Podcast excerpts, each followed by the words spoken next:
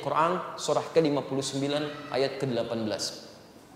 Perhatikan kalimatnya, awas hati-hati ya, karena kalimat perencanaan sesuatu dibuka dengan indah dalam Al-Quran. Perhatikan kalimatnya, ya ayyuhalladzina amanuttaqullaha. Hei orang-orang yang telah menyatakan dirinya beriman kepada Allah, Ittaqullah, tingkatkan takwamu pada Allah. Merencanakan sesuatu perbuatan, aktivitas yang akan kita kerjakan, itu dikategorikan oleh Al-Quran ke dalam bagian sifat takwa. Diawas, hati-hati ya, takwa disebutkan, saya sering katakan, umumnya seratus lima belas kali dalam Al-Quran, itu bentuknya beda-beda. Ada yang terkait ibadah ritual seperti sholat, baca Quran, infak, gitu kan? Di Al-Baqarah Quran surah kedua ayat kedua sampai dengan ayat kelimanya. Ada yang terkait hubungan dengan makhluk, berkasih sayang, saling membantu, memaafkan orang, bersabar saat dizalimi orang, itu bagian dari takwa. Quran surah ketiga ayat seratus tiga puluh tiga sampai seratus tiga puluh empat, posisi paling kanan sebelah atas. Dan bagian dari takwa adalah menyiapkan rencana-rencana aktivitas yang akan kita kerjakan. Jadi orang yang selalu punya rencana dalam hidupnya, itu bagian dari sifat takwanya. Secara tidak langsung, orang yang tidak pernah punya rencana dalam kehidupannya, nggak punya planning nih, nggak jelas. Ya, besok mau ngapain? Ya, jam tujuh ada di mana? jam sembilan kerjakan apa? Dia masih bingung untuk memahami itu. Itu menunjukkan kadar takwanya masih rendah. Jadi Quran itu mengarahkan kita pada sesuatu yang efektif, kesuksesan yang terencana sifatnya. Dan dengan perencanaan itu setengah dari kesuksesan bisa kita raih. Ya. Teman-teman, bahkan saat Anda keluar dari masjid ini pun ditanya belum tahu apa yang Anda kerjakan, berarti ada sesuatu yang belum terencana dalam kehidupan kita. Habis ini mau ngapain? Ah, belum tahu, nanti aja deh. Nanti aja. Bukan nanti saja, ya, bukan bagaimana nanti, nanti bagaimana, lihat, rencanakan. Dan ketika Anda merencanakan, perhatikan, orang beriman dan bertakwa, rencananya beda dengan orang yang belum beriman dan belum bertakwa. Wal tanzur nafsum ma qaddamat lighad.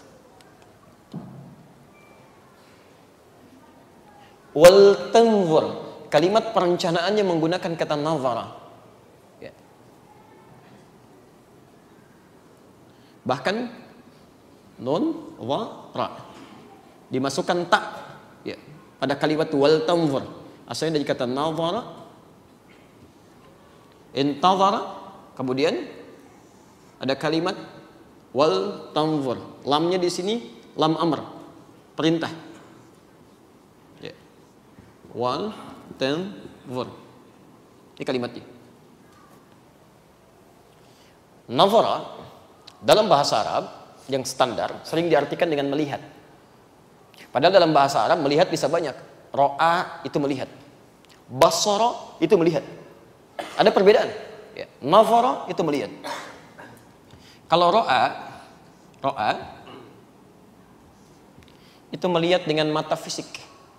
Melihat dengan mata fisik, kelihatan. Penglihatannya disebut dengan ru'yah. Makanya ada nanti, Masya Allah, saat menjelang Ramadan itu kan, ada ru'yatul hilal. Ru'yatul hilal, dari kata ro'a, melihat hilal dengan mata. Jadi teropong, dilihat, kelihatan. Itu ru'yah namanya. Ya, Masya Allah. Ini penglihatan dengan mata. Kalau nazara, itu bukan sekedar melihat, tapi penglihatan dengan mata dan akal. Ada analisis di situ. Ada persiapan, ada perencanaan, ada pengamatan, istilahnya demikian. Pengamatan. Itu nazara. Perhatikan ketika kita diminta melihat unta. Afala yanzhuruna ilal ibili kaisa kholekat, menggunakan kata nazara. Artinya kalau Anda melihat unta, coba jangan sekedar dilihat untanya. Kalau cuma lihat, yang lain juga lihat.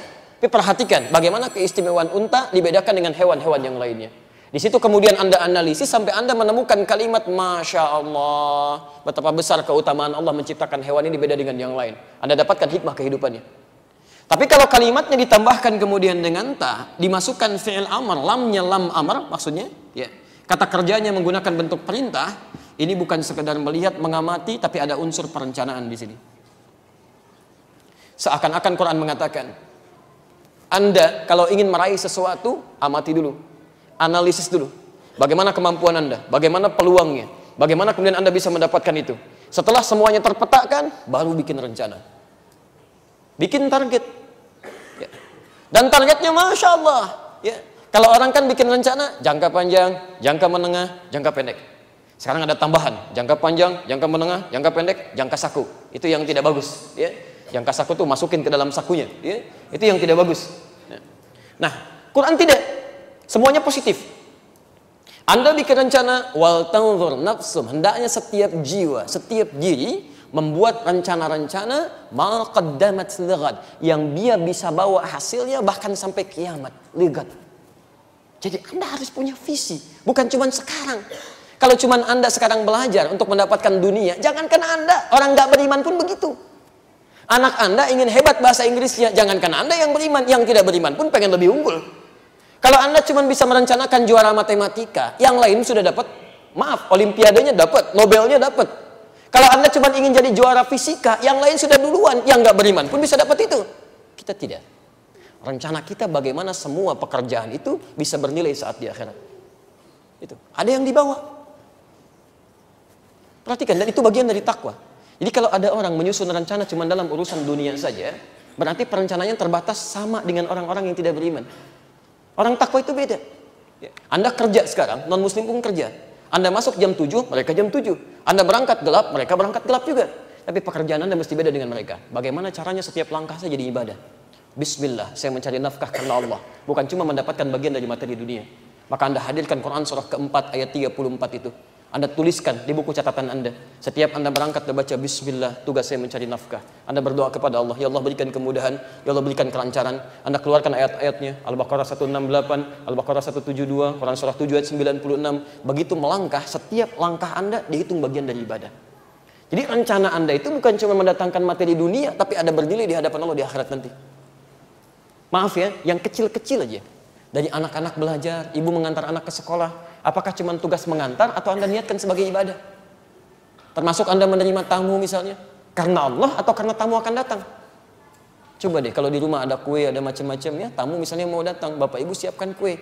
Anda siapkan kue itu karena tamunya mau datang atau karena Allah? Ayo. Kelihatan sederhana. Padahal, maaf ya, menghormati tamu itu, memberikan suguhan kebaikan, itu dibuka dengan kalimat iman. Man kana yu'minu billahi wal yaumil akhir falyukrim dhaifah. Siapa yang merasa beriman pada Allah dan hari akhir. Kenapa disebutkan hari akhir? Karena kita merencanakan bukan untuk hari ini saja. Ada kebaikan yang kita tenun sekarang, yang hasilnya kita lihat di hari akhir nanti. Falyukrim dhaifah, maka muliakan tamunya. Itu poinnya. Coba dari sekian yang telah kita raih sampai dengan hari ini, semua usia yang kita dapatkan sampai sekarang, berapa persen dari usia kita yang sudah menjadi ibadah? Yang perencanaannya sampai akhirat. Jadi jangan bangga kalau sudah punya rencana, cuma dalam urusan dunia saja. Akhiratnya mau dibawa kemana? Itu poinnya. Jelas sampai sini?